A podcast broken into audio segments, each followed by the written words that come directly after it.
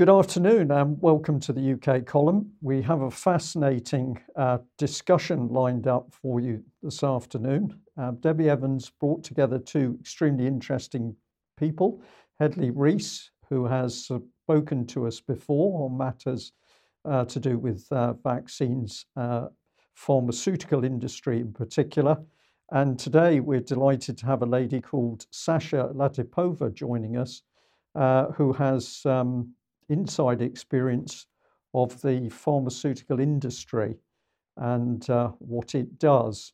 So, Debbie, I'm going to say thank you very much for putting this together. I'm going to hand over to you. Brian, thank you very much. And thank you so much to Sasha, who has gotten up very early in order to be able to speak to us.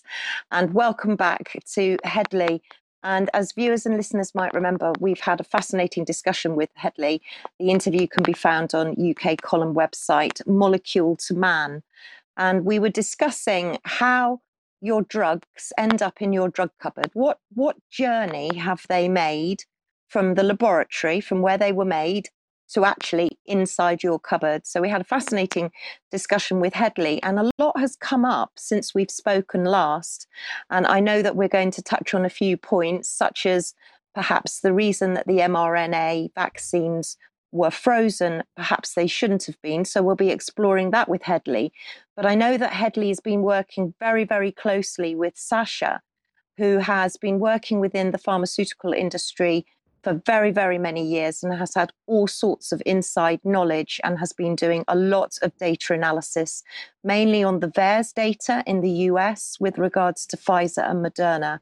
So, first of all, I would just like to welcome you both. And maybe you could just, um, if we go to Hedley first, maybe Hedley, you could just give a little bit of an introduction um, of yourself, and, and then we'll go straight to Sasha. And maybe, Sasha, if you could give a, a short introduction of who you are and how you came to have all these red flags and why we're here today. Hedley, please welcome.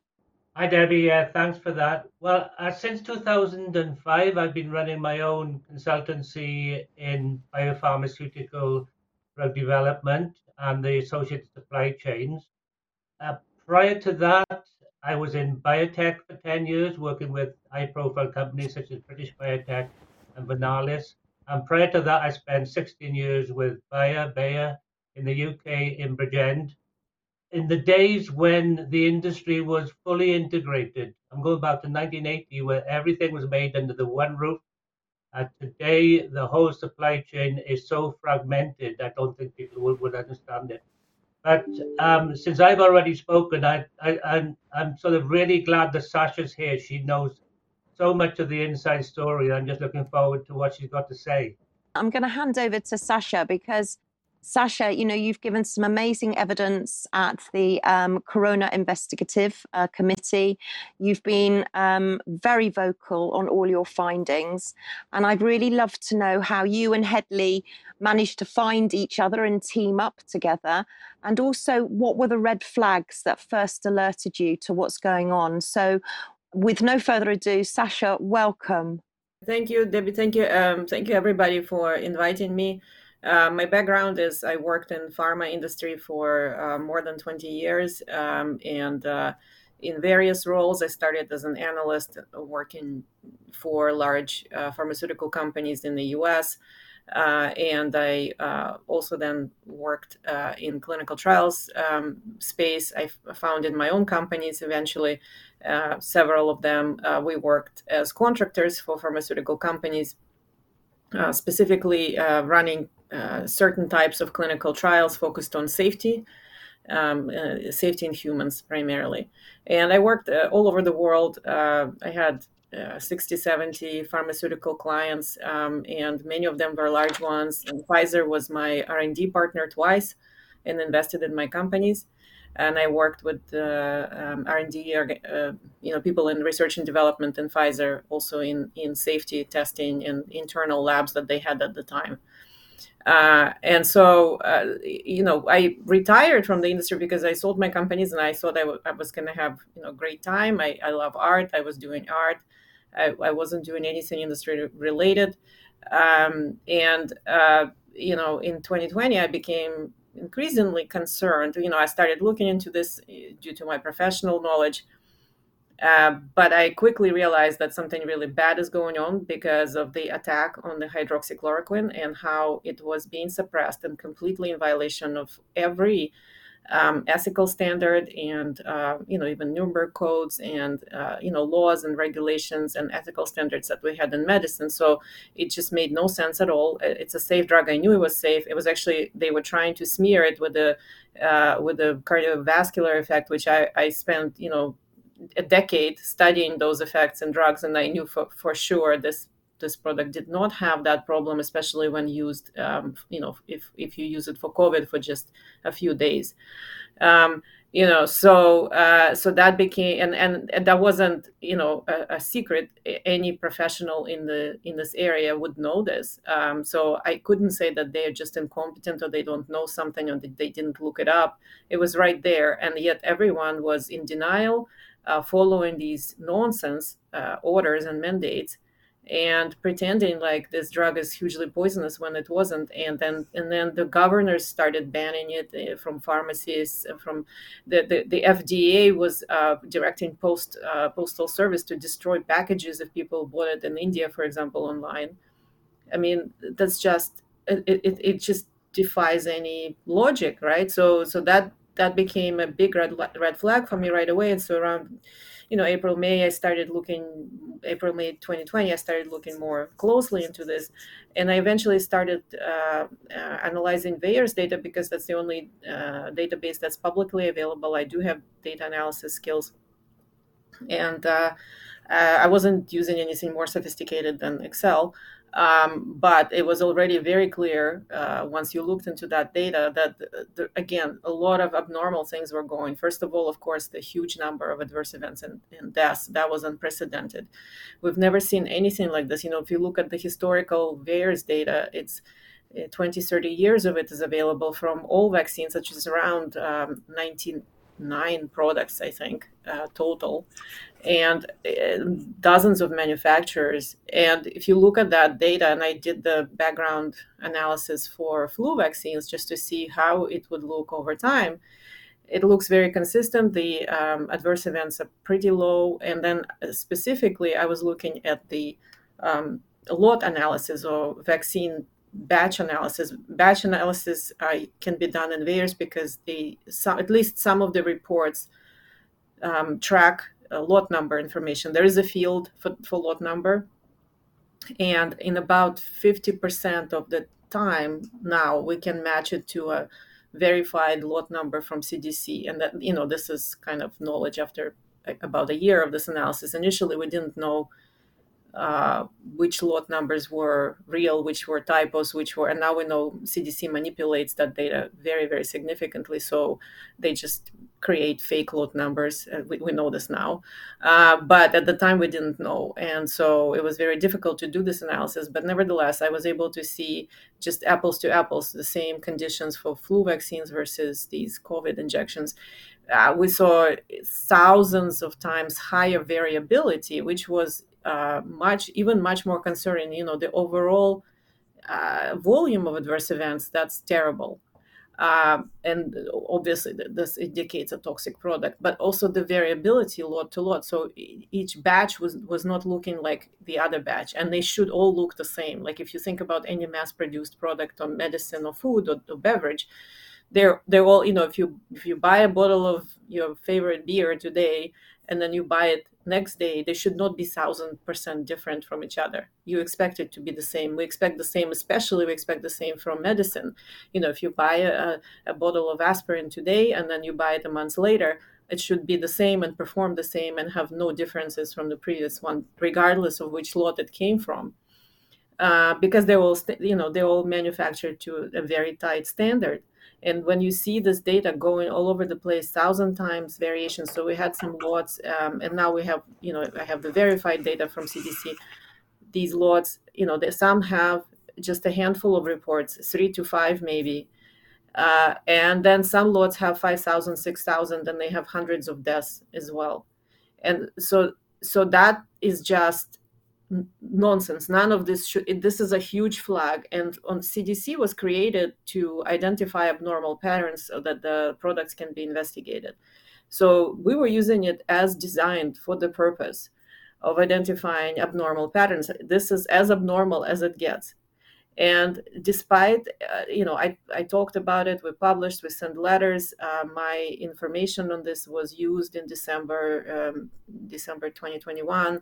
Senator Ron Johnson included it into his letter that he said he sent a formal um, investigation letter to FDA, CDC, and all manufacturers asking this question you know here we identified an abnormal pattern what's going on can you please provide answers to us and not there was no response. And he subsequently sent 40 different letters to them and uh, on different topics related to this and, and they he, he received no response.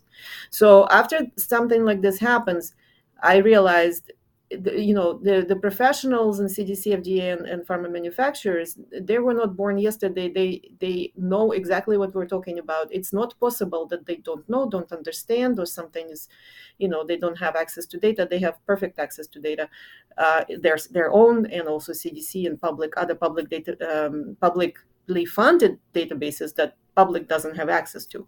So they have data in real time perfect data. They've seen it from the start after the formal senatorial investigation letter goes unanswered, you have all confirmation you need to know this is intentional. So that was my conclusion at the time. I just want to just reiterate for some viewers and listeners that may not have picked up on, on a couple of the things that you said there because it's very important. The original rollout of the COVID vaccine, or we they call it a vaccine, but as we know, it isn't a traditional vaccine and was never intended as a traditional vaccine.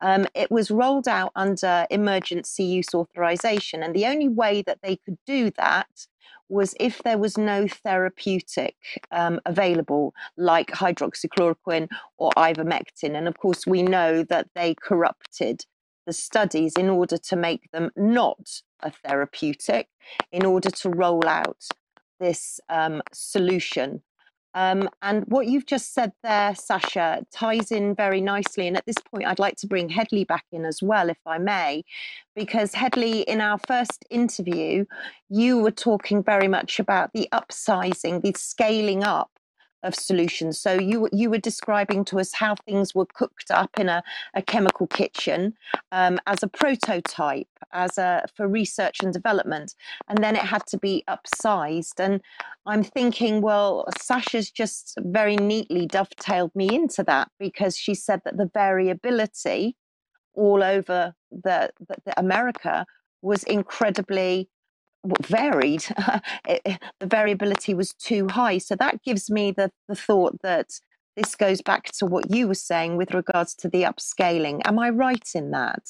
Yes, absolutely. Um, I always start with drugs are manufactured, they're not sort of scientific theories. So what you get in your body is a drug that's come directly from the supply chain. And if anything has gone wrong, it could kill you, and we have numbers of episodes where people have died through adulterated materials. So when you uh, start a, a, a, a um, an application to run clinical trials, you start off with a phase one study, and uh, prior to that, you you run a phase a preclinical study to prove it's safe. So you make a small quantity of the drug, maybe 10 kilos, 15 kilos, or 10 liters, 15 liters in the case of uh, of a liquid and then you test that in animal models. We'd all rather it wasn't be animals, but you know that's the only uh, uh, key idea we have. And it goes off to a, a, contract research organization that specializes in running these trials.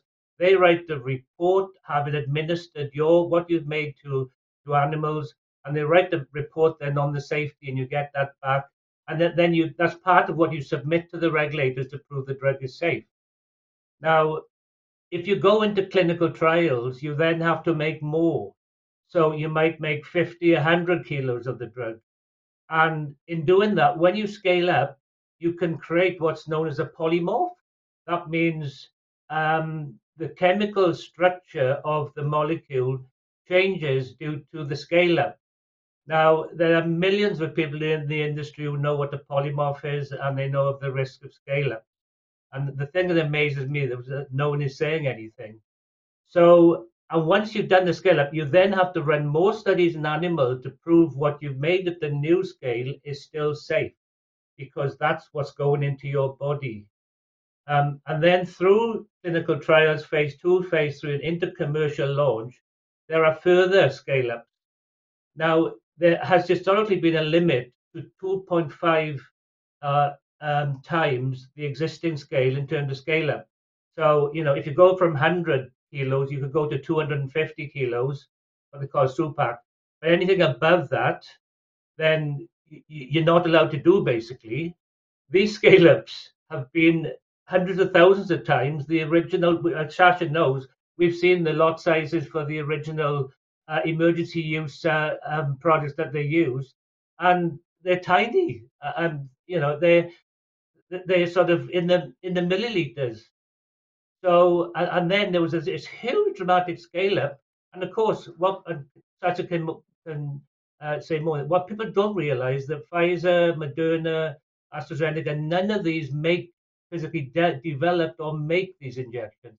They're made by contract manufacturers. And Sasha kindly shared some a leaked document of the rolling review, and it shows all the contractors that are involved in this, and almost none of them have been inspected, physically inspected by the regulatory authorities.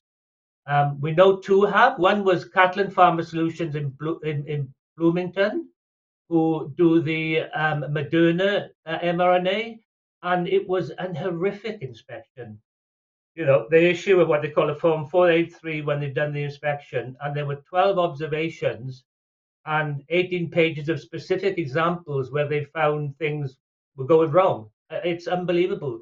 In normal days, that plant would have been shut down until there was remediation. Uh, there's also a company in Germany which I Rent Schleiser, something, something like that, which had a, an FDA inspection, I think, in April, and that was similarly horrific you know things were going completely wrong. I, I this is in my Substack. I, I write as I find out about these things. It's in my Substack, and you know, we, both Sasha and I now share these things. And and the main thing we need to understand is the contractors are on a fee for service, so they get paid no matter what happens. Um, and the drug, the companies uh, sponsoring the clinical trials or holding the license or emergency authorization, they are responsible for everything that goes on in the supply chain. For every contractor, they hold full responsibility because, in theory, they are the only ones who know the full story, who know the, the, the, the chemistry, manufacturing controls, the, the safety, and the clinical aspects. And then they have to sign agreements with their contractors, what they call quality and technical agreements, which tell the contractors exactly what they have to do. And it takes months just to negotiate agreement. It just ties into everything that I've heard you say in previous um, in your previous evidence. And I mean, really, I know that our viewers and listeners are going to be maybe bogged down in some of the technicalities, but what I've heard you say, and I just want to sort of echo it back to you to make sure that I heard right, was that what you found out is that these injections, or at least the Pfizer and the Moderna ones, which you've been looking at particularly, seem to be toxic by design. And the batches would be completely different. So some will be more toxic than others, some will cause more injury than others. And I know that you've been tracking them around the U- United States and you've seen that there is certain toxicities have been sent or have been reported a higher toxicity in certain states. Am I mm-hmm. right in thinking that this is almost regulatory and manufacturing fraud? Or is that too strong? Um, absolutely, this is fraud. Uh, you know, if you uh, develop a, a, drug 10 times faster than it's ever been developed before, then it has to be fraudulent. You have to um, uh, uh, uh, avoid all the safety regulation. You, you think, you know, we've got health and safety regulations here in the UK. You think back to the days before that, and there used to be a very high incidence of accidents because, you know, the companies didn't have proper guidances on risk assessments and all the things we're used to today. Well, this is what the industry has effectively ignored the health and safety that base, you know, the regulations, the things that you have to make sure that you have standard operating procedures, you have a quality system, and you have, have all these controls so everyone knows what they're doing. In this industry, um, in the US, it's a bit different. In the US, they've got what they call CGMP, which is Current Good Manufacturing Practice, which is a set of regulations. It's it's law. It's part of um, a Code of Federal Reg- Regulations, Title 21, and you know they they are legal obligations of companies that are manufacturing drugs. In the U, in in Europe, we've got in addition to good manufacturing practice, we've got good distribution practice, which which speaks to the supply chain, the temperatures you have to hold the product up, what you do if you get an excursion outside a, a range that of the specification. All that has been ignored, totally ignored. And you know, I I I, I won't say any more on it, but uh, obviously the evidence is so compelling uh, that you know it's a no-brainer. Sasha, can I can I bring you back in now to just give us a? I mean, honestly, it, it really does look as that there was an intent to harm here, a, a deliberate intent to harm with these injections. What what are your thoughts on that? Yes, I, I, I agree. That's that's exactly what I found. I found uh, in, that the acts were intentional very early on by as I said, you know, many many examples where uh, the it, it, it was the the regulators themselves even admitted that they knew about these injuries, but were not willing to do anything. So no no stopping, no investigation. So ultimately, you know, just to to make it a little bit shorter. So I can say that absolutely no regulations are followed for these products. No good manufacturing practices are followed, and Hedley brought you know several good examples of the, what these companies found in huge violations of them, and nothing is is done. They just you know they write up the findings, and uh, and the manufacturing proceeds as as before. Um, and uh, so what I found ultimately is that yes, it was by design. Yes, it was intentional in the US, um, you know, there are different other ways in, in other countries, but in the US specifically, this was done through changing legislation over time. It wasn't done in just 2020. In 2020, they just switched on the system. But um, starting from around 1997, in fact, that when they when they introduced the legislation for emergency use authorization, that was the first step. Uh, and so that that legislation allows uh, FDA to just put something on the market without any testing. So put put something on the market without following really any uh, uh, good manufacturing practices or good clinical practices, or even collecting any clinical data. Just saying here you can use it because you know we say so because it's it's emergency or some panic or something. But yes, you're correct. The only condition for that was that they had to prevent any other option and we knew there were all sorts of really good options as treatment for COVID, but they just went ahead and suppressed them. So that was the the, the crime number one uh, that they did that. Uh, but emergency use authorization is a key piece of of uh, uh, regulation that allowed them to do that. And the second key was uh, structuring so-called other transactional authority. So this is a way for Department of Defense in the United States to contract with private manufacturers, uh, and uh, it, that goes back. I don't recall exactly, but something like uh, early 2000s when that, that was put in place. And uh, so this other transactional authority allows Department of Defense to buy military prototypes from pharma. Uh, they don't tell you what the military prototype, military prototype is or what it's for. Uh, there's no standard by which you know safety or efficacy is judged because it's just prototype and so that's exactly what um, they've done so uh, the pfizer contracts and all other manufacturer contracts that i saw there are hundreds of them in fact they all refer to this uh, prototype you, you are you know they're paying huge amounts of money. Pfizer's contract for example was 10 billion dollars and the scope of the contract specifically is large scale manufacturing prototype demonstration. Uh, and they're very explicit saying that well, you need to comply with good manufacturing practices, but we are not paying for this. So $10 billion explicitly is not for your compliance with good manufacturing practices or anything of the matter. So I'm just I'm shortening it, and then there is also an explicit way of you know they also passed several pieces of legislation to protect specifically vaccine makers from any liability, and this was you know through many different pieces of legislation people are citing, but the most recent one was this called PrEP Act. It's also explicit clause in these contracts that says under PrEP Act you are absolved of any responsibility, any liability, uh, anything that, you know, anything at all, as long as you follow our orders, which is DOD. And then, uh, uh, and, by the way, any, anyone in the supply chain uh, through vaccinators are exempt. They do not have to follow any orders. For example, if, if I am as a doctor supposed to inject somebody with something, I must know exactly what's in it because otherwise I'm liable. Uh, you know, I, somebody could it's the same thing as like they're telling you in airport don't don't pick up you know the bags that you don't know. Well don't pick up the vials that you don't know and inject them into somebody because you can kill somebody. And that's exactly why you know i would be held liable as a doctor if i did that. Now this prep act specifically absolves them of this responsibility as long as they follow orders and inject people with what department of defense sends to them. Because what people also don't realize is that these products again in the us but i've, I've heard similar in other countries. In the us they're property of department of defense. Throughout the distribution chain uh, and actually it's department of defense is distributing them and uh, they're they're property of dod while they're sitting on the pharmacy shelf and up to the point that they're injected into somebody.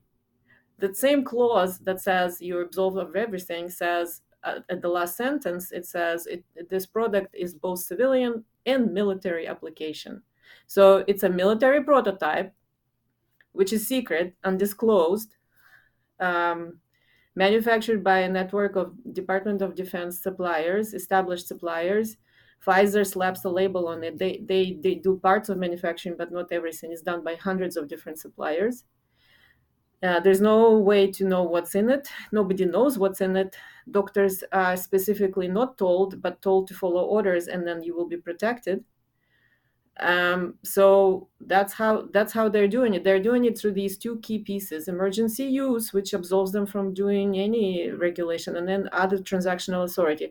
Well, and the final thing is that under public health emergency, which they just announced at the beginning, as remember, they announced at the beginning of 2020 was public health emergency and similar announcements in other countries.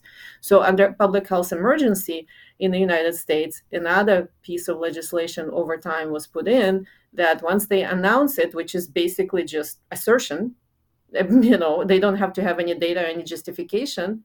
It's just an assertion that we have a public health emergency. Then the head of Health and Human Services, which is at the time was Alex Azar, now it's Xavier Becerra, they themselves determine what what vaccines or countermeasures rather should be distributed, and it's up to their own. Just this person say so, based on the information that's provided to them, that may be available but may be not available, and if it's not available, it's up to that person's decision whether this product may be effective.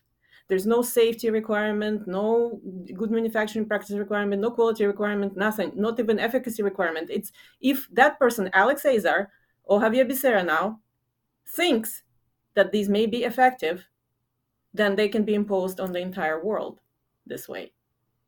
So that's how they build this cage, this legal cage. They, they legalize the use of I call them weapons because they're military productions. Um, so the, the United States government over time legalized the use of weapons on, on civilians, on, mili- on their own military application of weapons all over the world. We don't even know what those weapons are. We think they're chemical, biological, toxic toxins, who knows. Uh, but they made it legal for themselves. Now, it's not lawful, of course, but on paper it's legal what i'm describing on paper is legal and that's what they're doing today So that's why I'm saying, you know, while I investigated it and Hedley investigated it from the po- point of view of pharmaceutical industry regulation and violations of pharmaceutical industry regulations, I today can tell you these are not pharmaceuticals. So what I found, I'm kind of barking up the wrong tree right now. Um, you know, the, the the these are not pharmaceuticals. They're not supposed to be like pharmaceuticals. There's no good manufacturing practices that apply to them. Uh, the big lie is that people were told that these are medicines. They're not medicines; they're weapons, highly toxic. So that's what people should be aware of. And and you know, all we can say right now: stop using them. This is the only lever that we have is making public aware of this. Legally, it's a big uphill battle to try to change all this and do all this. Uh, but uh, what we can say today: just do not use them uh, say no, protest, protect your children, protect yourselves. Do not if you if you got any injections, don't get any more. Um, this is uh, this is just you know the, the, the, it's, it's it's United States Department Department of Defense deploying weapons on you. Um, that's all I can tell you right now.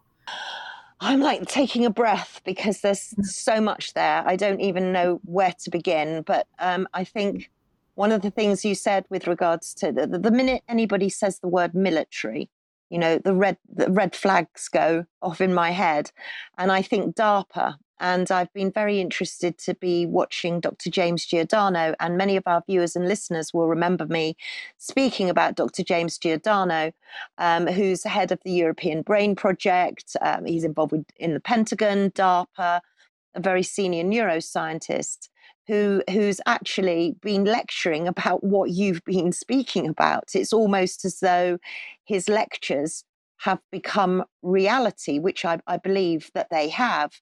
And you know, we here we have, um, and I, I I have to agree with you that I believe that these are bioweapons as well. Um, we have these injections where we have no efficacy. We have no safety. I mean, safety seems to have completely gone out of the window. Um, and I know that while you were looking through your data and, and you were analyzing everything, you found something very interesting um, in Orange County back in 2021 um, with regards to a lot of Moderna, I believe. Could you tell us about that, Sasha? Yeah, that, that was another confirmation that this was intentional early on because remember the large scale rollout happened, uh, you know, late December, early January 2021. And then just two weeks later, like January 18th, um, there's uh, uh, a lot of news articles you can find. And I, I found, and even on CNN, they reported that Orange County, California Health Authority detected uh, a, a, substantial number of, they called it allergic reactions uh, uh, from Moderna lot, and they gave the lot number. And and they said, "Oh, we, we're pausing injections from this lot." And then, you know, a few days later, they said, "Oh no, don't stop! You know, don't stop any injections." At that time, at least they they made this news article. And then I looked at it later, um, and there were no action after this. So the this lot was not recalled. Uh, the lot continued to be uh, distributed all over the United States, and it ultimately generated over uh, 3,000 uh, adverse events, like 3,500 adverse events, and uh, about 60 deaths in the United States. Uh, this is out- outrageous. Remember that um, the um, swine flu vaccine was removed for something like 50 or 60 deaths entirely, not in, not just in one lot. Uh, but here we have the health department de- detects the problem, then nothing gets done. It gets continued to be sold. It results in 60 deaths. Uh, that's just by VAERS. We know that it's undercounted, but it could be up to you know 100 times undercounted, and that, that's been shown in, in scientific studies. So, uh, so that at that point, I knew it was also I knew it was intentional because it, it cannot happen like that. If this is a normal product, pharmaceutical product, the manufacturer will recall it themselves because. Uh, all manufacturers of any mass-produced, you know, medicines, foods, or, or, or beverage, they all have internal systems to monitor their own safety data. And if they detect something, they will issue a recall. Most recalls are voluntary because manufacturers don't want to hurt or kill their customers. That's really bad for business, but also creates liability. But uh, now that we know that these these products are completely absolved of, of any liability are not supposed to follow any practices, that they're only declared safe by Alex Azar at that time, and nothing can stop it. By the way, his declaration is not even judicially reviewable in the US. The only way to undo it is whether is, is to have HHS secretary or United States president uh, declare public health emergency over, which they don't. You know, they just extended it again, 12th time, I forget. Uh, mm. Or the United States Congress issues a law that that uh, terminates it. Those are two conditions that can happen to how, how we can stop this from happening. Up until then, it's Xavier Becerra says, no, I think it's effective, and they continue selling it. Sasha, a couple of things that I just want mm-hmm. to raise, and, and then I want to just also go and ask Brian what he's going to think of what I'm about to say too, because from where I'm sat, it would appear, and I know that our viewers and listeners will will want to understand this properly. But Sasha, are we suggesting that pretty much every batch is different?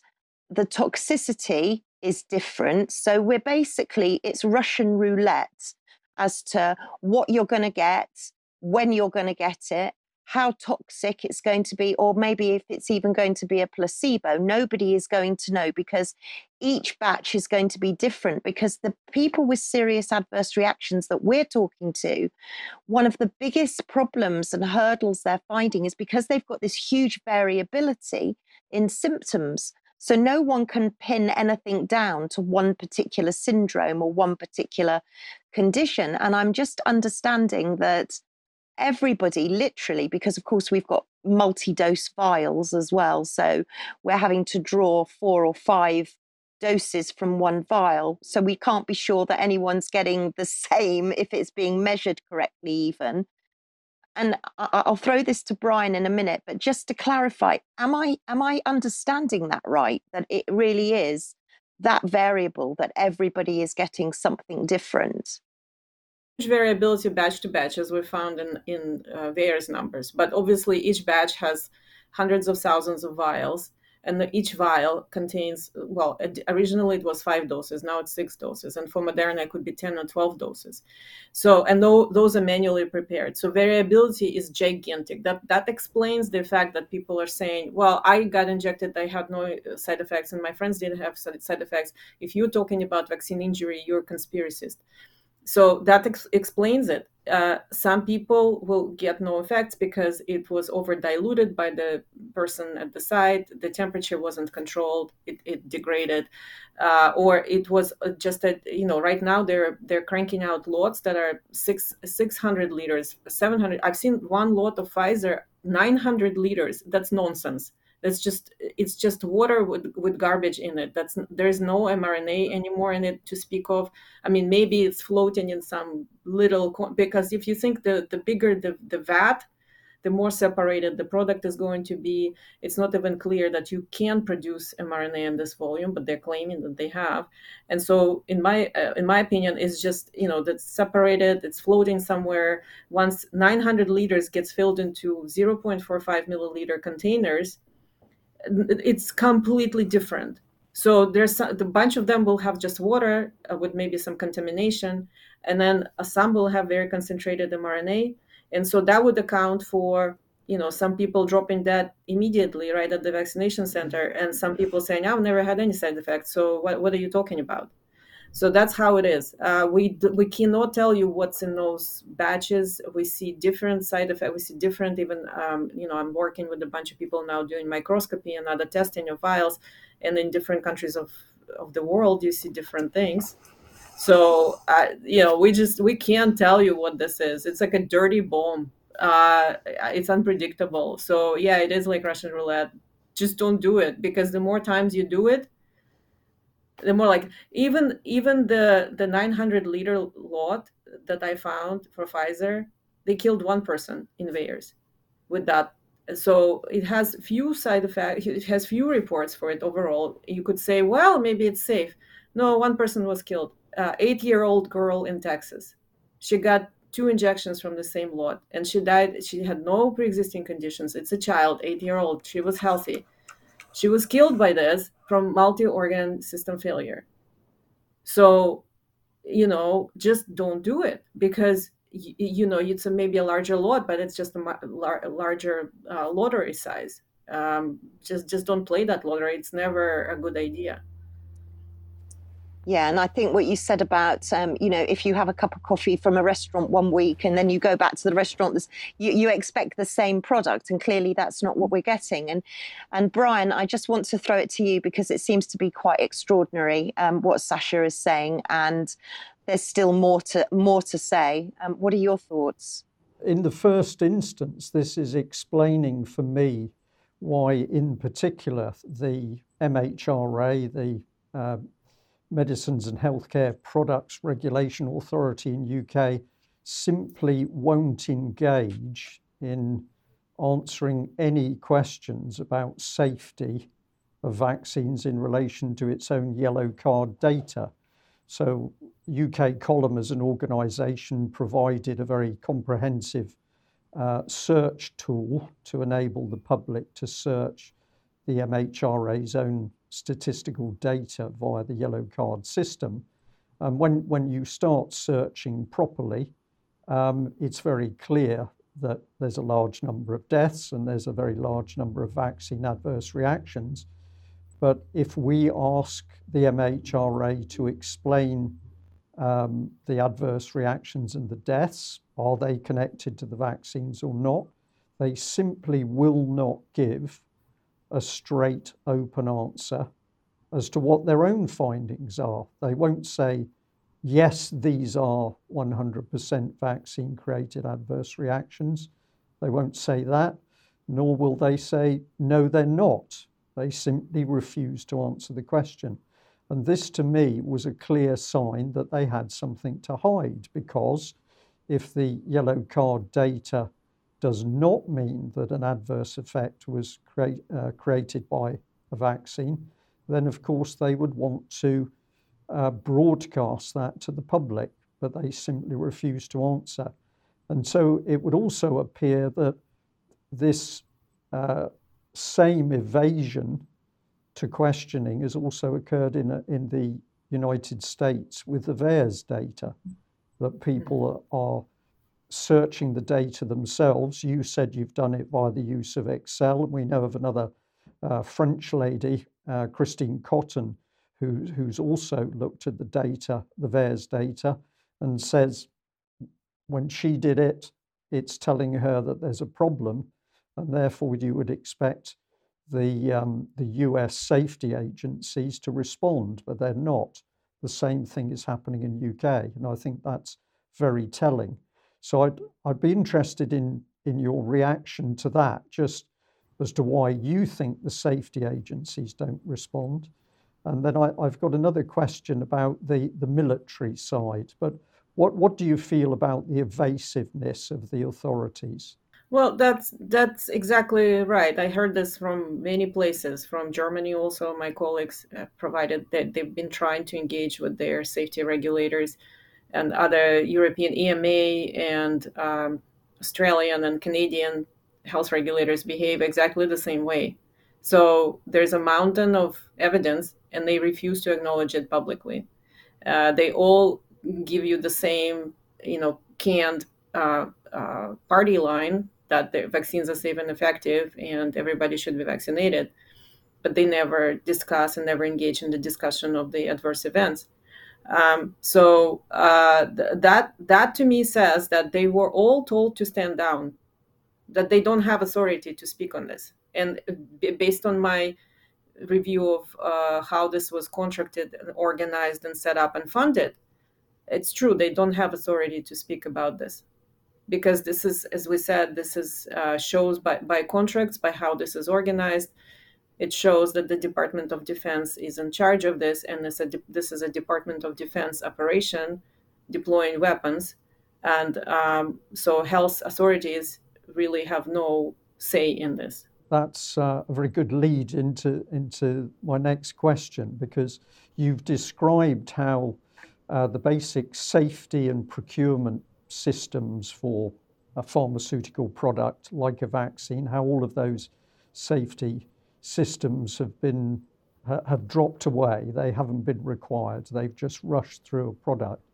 And you've then pointed out that, uh, speaking in, in, in American terms, the US Department of Defense is able to uh, place contracts where normal safety requirements uh, and a whole range of other requirements uh, that a commercial firm would have to adhere to, those aren't required for the US Department of Defense. You've also described that the dangerous nature of the pharmaceutical product, the vaccine, would indicate that effectively it's weaponized. So we're using that term.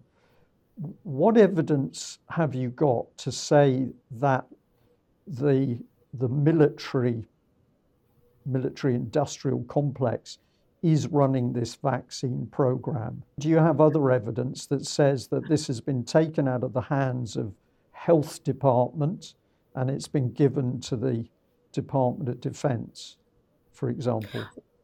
Yes, absolutely. And they're not actually hiding it. It's all available uh, through publicly available documents. Uh, I uh, found them uh, through my research, but they're they've been published from the start. For example, the first document that speaks to that publicly is as of October 2020.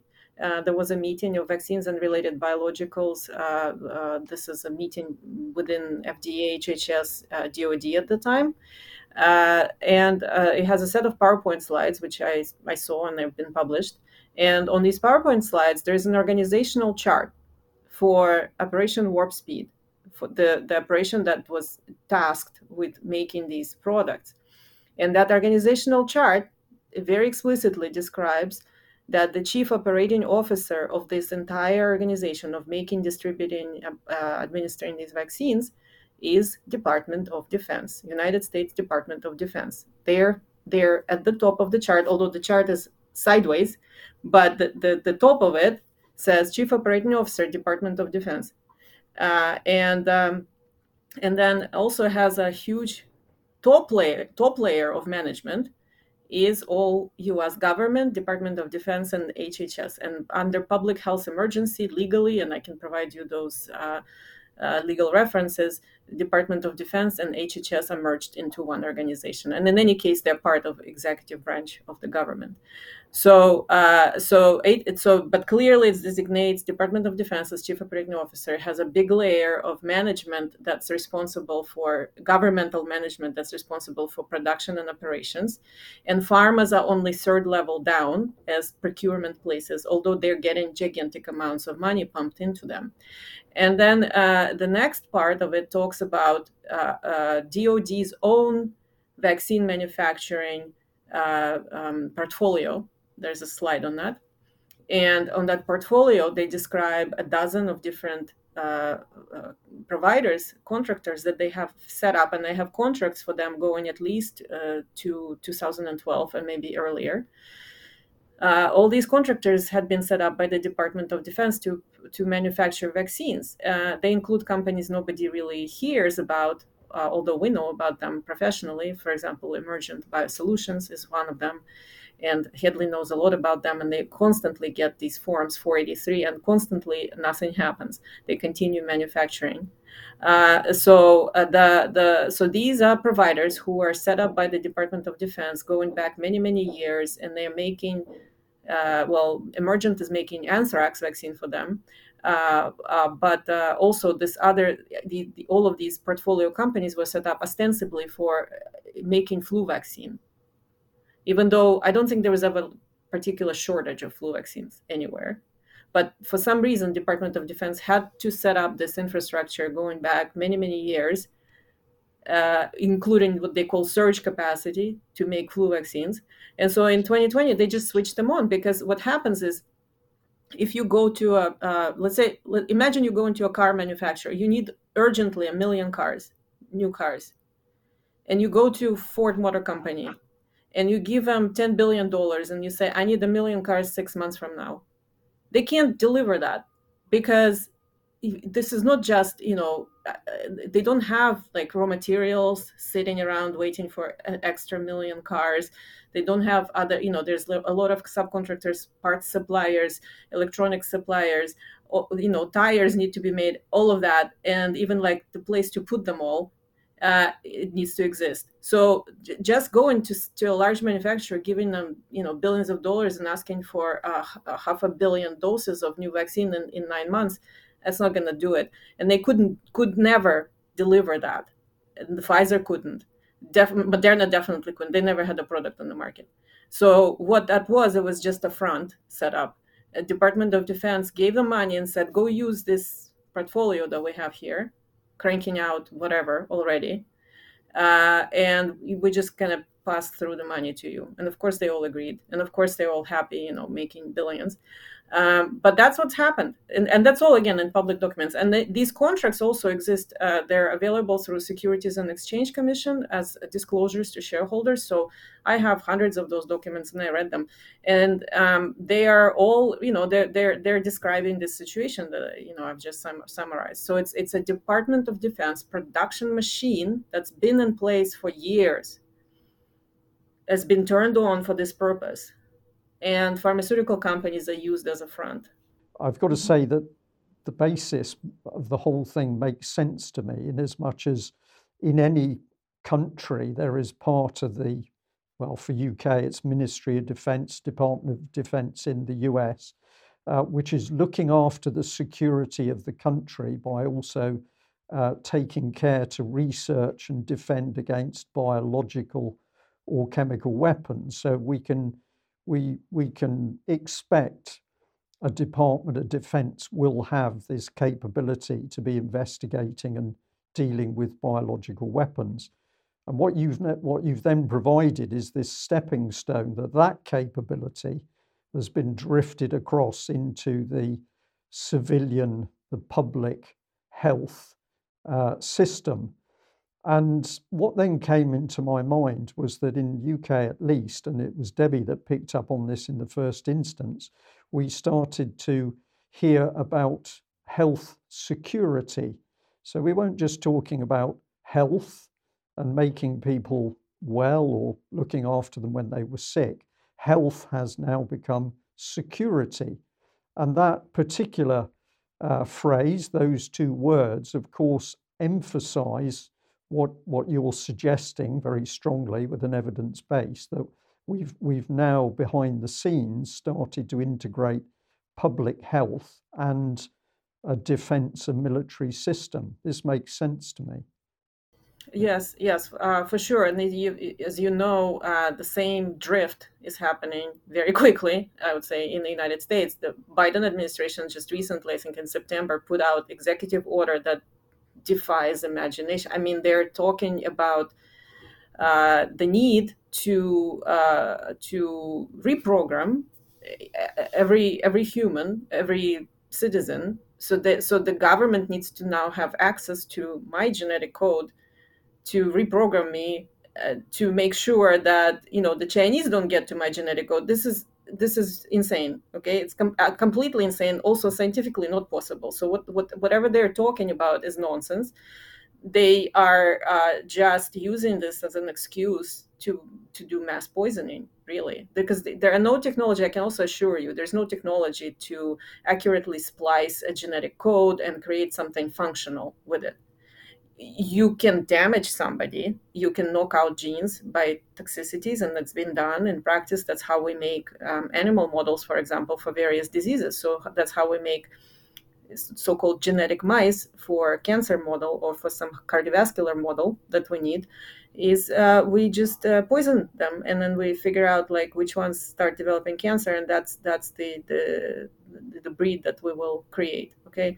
And that's how they're doing it. So they, they're creating mass poisoning uh, for whatever reason using the same approaches and calling it genetic engineering or biosecurity or you know they, they throw around these words but really what's happening is just mass poisoning event. Uh, but yeah you're right. They, they they the first of all that whole idea that the government needs to protect you from future emerging viruses that's another nonsense idea that they've propagated to pretend like we have to have this biosecurity state and the government is now responsible not just for your health and and they and you you you just kind of like subject to that you know they declare that they're responsible for your health and you cannot do anything about it. And then they're now declaring that they're also in charge of your genes and upgrade of your genes so that no you know other agent can get there. So i'm like when is the when does this stop? When do they get off?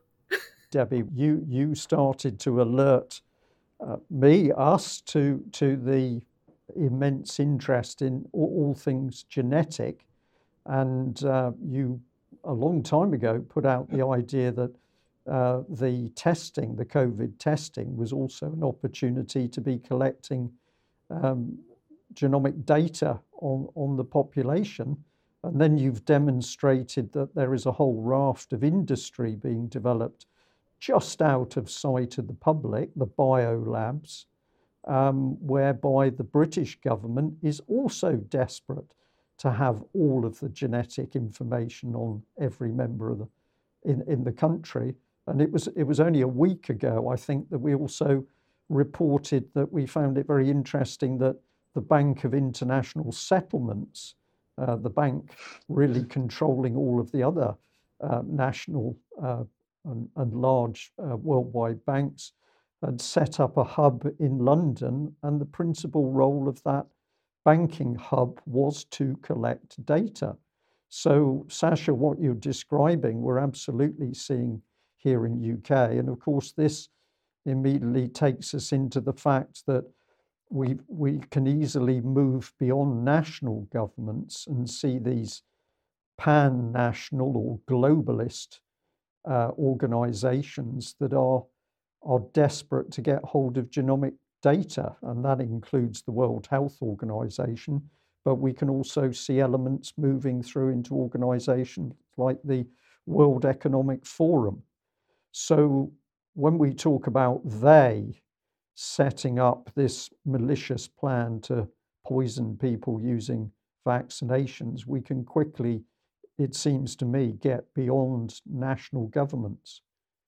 To me, that um, there is a much more coordinated effort, especially with respect to what they use in the WHO as as a mechanism to drive all these nonsensical public health emergencies uh, acts and then uh, various health regulations. And as you remember who is no government. It, it's not represented by any taxpayers anywhere. No uh, no electorate ever elected them in any country I, I fail to see how our elected officials can go and then uh, give away our sovereignty you know in the united states or, or sovereignty in the united kingdom or any other country to some non-governmental body. It's a, it's a private corporation set up for i don't know ostensibly data management in some recommendations but now they're going to govern us especially our health especially you know our choices that we we need to make for ourselves and then and then somehow they want to have all of our genetic information so that that just that just makes no sense whatsoever. I don't understand why people are going along with it. And this is something to watch and extensively to to uh, bring up with your. I think as far as what we can do is it's mostly local action with your local state uh, and um, uh, government local government authorities all you can do is protect your community because these these large uh, governmental bodies as you've seen um, they've been captured uh, such as like the health regulators everywhere. They have been captured. They were told to stand down and not do their job. Uh, and uh, whatever is going on right now at this, you know, WHO global level, I, I think we should just not go alone at all and ignore them because yeah. they have no power over. They have no real power over us, and nobody can give away our sovereignty, and nobody can give away our individual sovereignty as free people. We're free people. We're not slaves. Nobody owns our body by Magna Carta, which goes back, back, you know, British common law, which goes back to 1200s, I get to decide who can touch me and who cannot. That's that's that's how it is. That's the simplest level of looking at it, and and that's my decision because I'm not a slave, and therefore nobody can come at me with a needle or any procedure or mask or anything, any any health related mandate, and that's how everyone should uh, treat this. You know, they, they're usurping power as we speak, and we should just not give it to them. Sasha's done some phenomenal digging. A lot of that, I knew things were bad. I didn't quite know it was that bad. But one thing I think people should know is about the International Coalition of Medicines Regulatory Authorities. If you um, just put that into the internet search, you will find it's a body that was set up by Dr. Ian Hudson, who uh, in 2016 he was the CEO of MHRA until 2019, and he's now a special advisor to the Bill and Melinda Gates Foundation. And if you look at the previous chairs, first was Ian Hudson, the second was the the past head of the European Medicines Agency, and the current one is the head of the European Medicines Agency and that lady has previously worked at the WHO. So, so and the WHO have duplicated regulations. They've got their own GMP. They've got so there's this whole duplicate organization, non-government, you know, non, non, uh, uh, with no authority. You know, regulation of medicines is down to the competent authority in each country, and the competent authority in the US is US FDA they have legal powers, and somehow the these duplicates through the CDC, through the WHO, through um, MHRA, who have actually spearheaded setting up of this international coalition of medicines regulatory authorities, have a look at it because they've given themselves a mission to coordinate globally regulatory affairs. Well, I tell you, they are harmonized globally. They have been for 20, 30 years. The, the, uh, there's an organization, the International Conference of Harmonization of Technical Requirements of Pharmaceutical Products, through US, uh, Europe, and Japan, have harmonized all the regulations. So they didn't need harmonizing. So this body, please, if you know, Google that and look at um, the International Coalition of Medicines uh, Regulatory Authorities, and you'd be amazed what roles they've awarded themselves, but also how every regulatory authority in the world just about is a member. You can see them all listed there and associates as well. It is gobs, even more gobsmacking. Well, it is gobsmacking. Uh, after Sasha's come out with that gobsmacking stuff, I was equally gobsmacked by, by, by, by this finding. So, you know, it's it's unbelievable two questions really. Um, at the beginning, when all of these injections were being thrown out, um, we were told that if you had an AstraZeneca or if you had a Pfizer or if you had a Moderna, whatever brand you had, you should have the second and the third dose. There was no data on interchangeability within any of these injections. However, Shortly after that, we seem to throw caution to the wind, or at least our regulators, who aren't really regulators, apparently by self admission, they're enablers. So we can see that they're enabling the pharmaceutical company. But all of a sudden, directions were given that, oh, well, if you had a Pfizer first, you could have an AstraZeneca, or you could have an AstraZeneca, you could have a Moderna. So my first question is about the interchangeability. And my second question, which I know that viewers and listeners are going to find absolutely really interesting to hear, is the effects on pregnant women and especially pregnant women that are breastfeeding and lactating mums and the data that you've seen with regards to pregnancy. So those are the two parts of my question. If you can recall those, what the first one is interchangeability and the second one is regards to pregnancy and safety of this mm-hmm. solution? Yeah, so the interchangeability, obviously, they had no data on it and never even planned to gather any. And uh, initially, I think they accidentally did their job and said, oh, you know, you shouldn't, because that would be a health regulatory uh, position to take. If you are a, a, a truly a health regulator, if uh, something wasn't wasn't tested for interchangeability, you will tell people not to interchange. Uh, now, then, as I said, you know, they were told to stand down and to not do their job, and they uh, and they went and said, "Oh, okay, it's fine, you can interchange it." Uh, and so, but but there is there is no data, uh, and but but but I think really they don't care because again it comes back to this being a weapon you don't care you know which brand of the grenade you deploy you know right it's just you just need to throw a grenade uh, so that's that's how this works um, so that's why they don't care and then uh, legally it's just up to in the, in the united states Xavier Becerra can just say, or Alex Azar at the time at the time could say, "Well, I think they're effective," and that's it. That's that's enough. That's the regulatory standard. So he said, oh, "I think it's okay to interchange them," and so that's the regulatory standard has been met. Uh, and so, uh, so that's the answer for that. Uh, now, the, as far as the pregnancy data, it's it's more even more sinister, and of course, because we're talking about pregnancy and babies.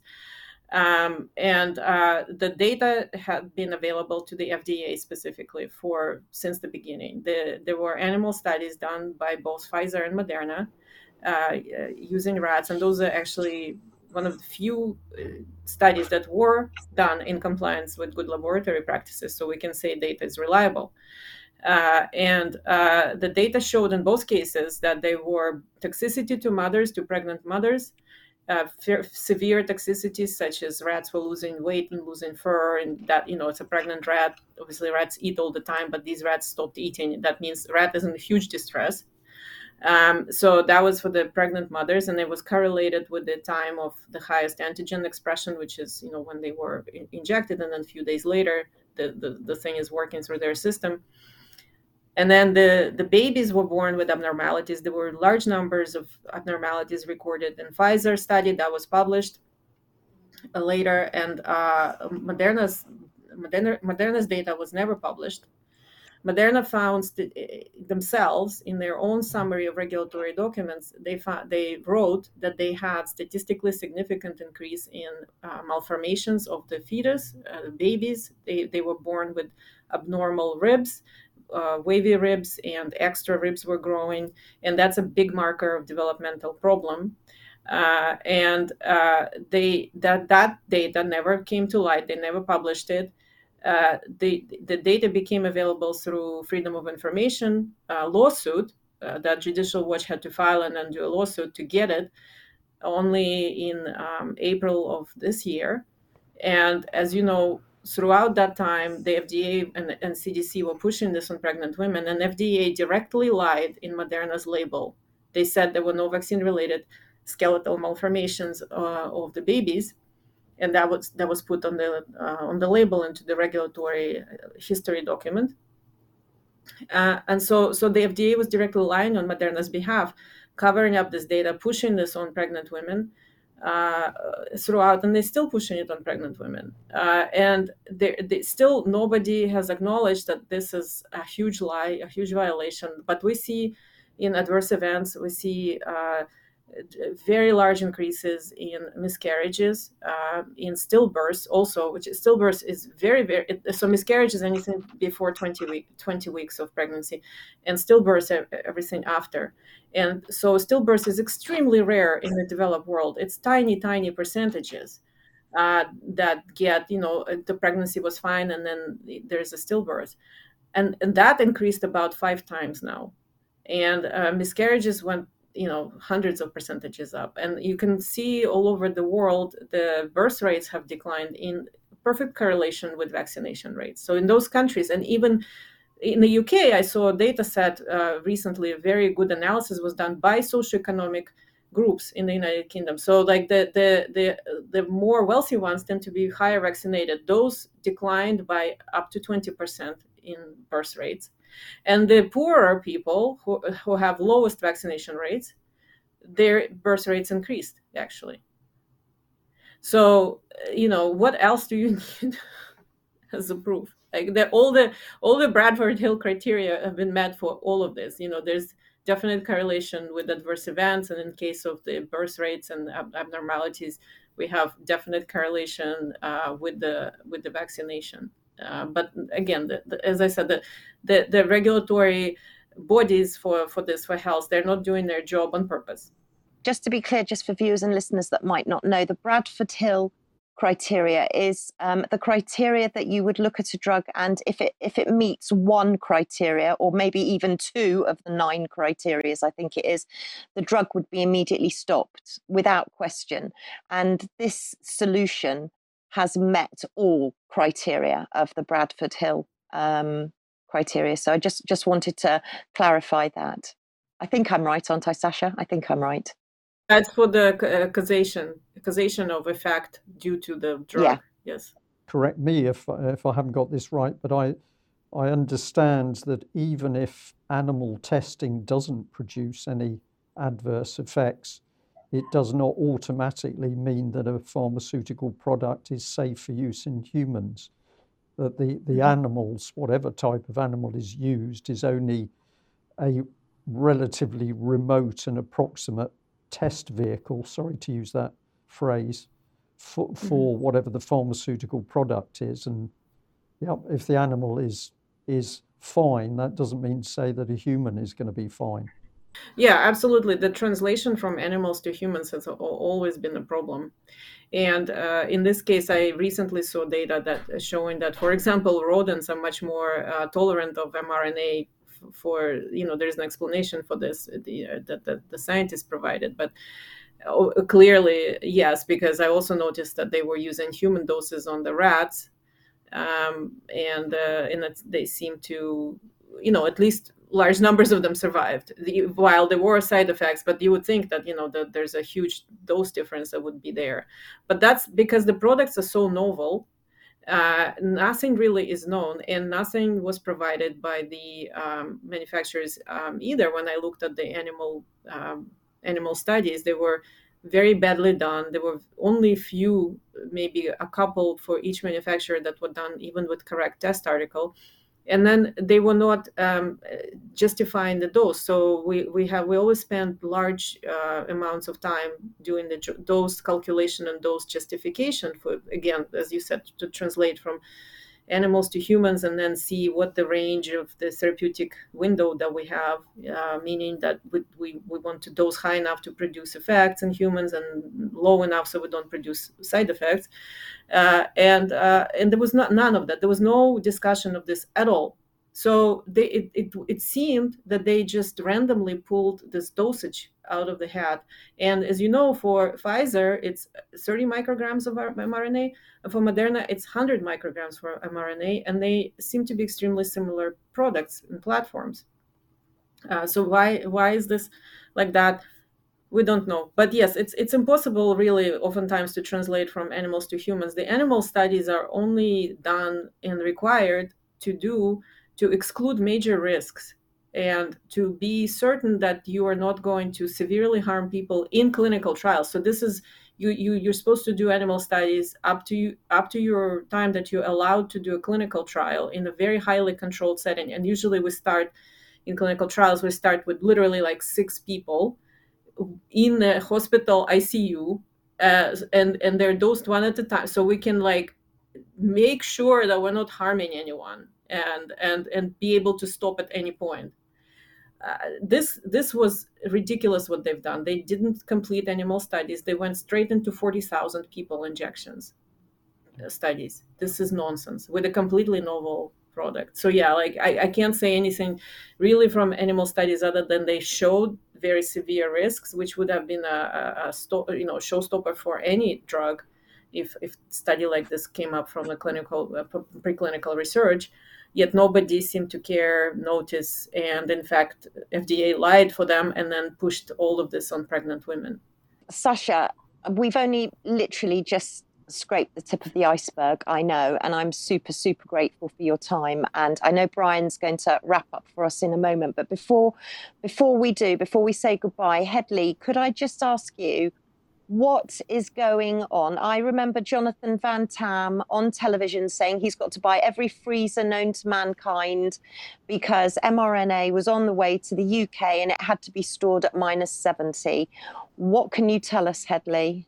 Um, to, to me, it seems it seems obvious, but you know, a physician, doctors, GPs, they only ever get a unit dose from the pharmacy delivered to them, and all they have to do is either take a pre-filled syringe and administer that to the patient, or, or just draw a quantity out of a, a vial and administer that. That is because any change to a pro anything that changes a product from one state to another has to be done under good manufacturing practice. So it has to be done within a quality system, and GMP is part of the quality. Good manufacturing practice is part of a quality system where you have to have standard operation uh, procedures. People have to be properly trained. in the in the procedures. They have to sign that they've been trained and they understand it, and only then are they allowed to say, you know, carry out an operation, mix something, you know, change something from one state to another. So um, when you ship um, vaccines, 195 doses, five doses per vial. Uh, sorry, 195 vials, five doses per vial, frozen down to minus 70 in a, into a vaccination center, which has got no quality system, no one trained, then that is a total violation of, of safety. You know, it's a gross violation.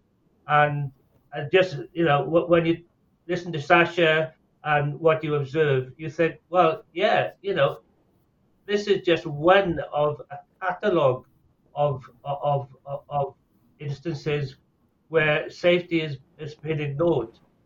And so I always use that one because it, that, that, that example, because, you know, if you had a car and it was delivered to a local garage and, you know, they said like, you know, you have to put the wheels on and fix the brakes up yourself, but oh, it's okay, you know, you find the instructions on the internet. That's effectively what happened. You say, no way am I doing that. I'm not going to get in that car. But, you know, with the vaccines, uh, you know, people without any experience were we're doing the same thing. But if we go through all the regulations about you have to assure uh, that you know your suppliers, your suppliers, suppliers up until the beginning, so that nothing has been uh, uh, uh, substituted, nothing toxic has been substituted into the supply chain. And we know with heparin in 2007, hundreds of people were killed and thousands had serious adverse effects because uh, Baxter, the company, sourced it from China from a shadow factory. That they sourced something that was hundred times cheaper, and it was the equivalent of antifreeze. So, and because the the company had, had purchased that, it was incorporated into the normal product. So, and people died. And and in a case where you've got the scarcity now that we would have had, with all these, you know, billions of vaccines, you know, that's an opportunist dream, isn't it? You know, oh, I can substitute this for that. And we don't know if any of these deaths or serious uh, side effects could have been associated with economic, what they call economic adulteration somewhere in the supply chain. We just don't know because the whole traceability thing was ignored. No serialization. Um, so, you know, it's such a catalogue of, of disasters. It's hard to put it into words. So that's what I say, Debbie. So are we saying they should never have been frozen then, Hedley? Well, absolutely, they were frozen because these vaccines are so unstable um, that you know they couldn't have been um, they, they, couldn't have been um, stored at anything other than those temperatures. And, um, and and one thing I want to say is that with the adenovirus vaccines, they were at plus two to plus eight, so they would have been okay going into the supply chain. But the company that makes the adenovirus vaccine for AstraZeneca, Oxford Biomedica, they also supply the viral vector for Novartis's Kymriah, which is a, a drug for blood cancers. And the labeling has very, very uh, stringent warnings about uh, cytokine uh, release syndrome and neurological toxicities. So we already know these DNA vaccines have got very nasty side effects associated with them. And again, that's not being made public. Fascinating uh, discussion. So, Sasha, thank you very much for joining us and giving up your time today. I'm going to say straight away, I hope you'll come back and tell us more. Um, I'm sure mm-hmm. we'll have questions. Do you think you might be able to join us again in the future? Yes, yes, uh, absolutely. I'd love to, and I, you know, I can share more documents on screen if you would like. But yeah, that would be great. Thank you very much for that.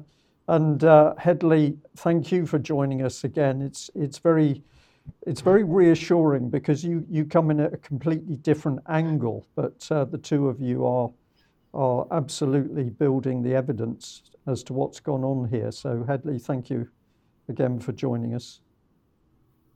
Oh, you, are very welcome, Brian. Um, I, I, have done an expert witness report for PJH Law when they were going to bring a letter before action against the MHRA, but that sadly didn't work. But you know, I'm happy to give expert witness stations as uh, as statements for anyone.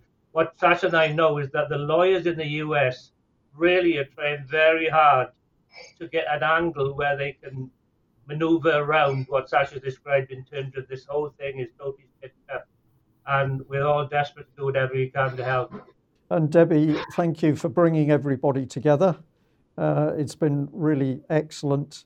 Um, what can we do? We have to keep uh, spreading the word, informing people as to what's really happening, and encouraging them to have the courage to stand up and say something and do something. I'm sure that's starting to happen. Okay, we'll leave it there. A big thank you to our audience today for joining us.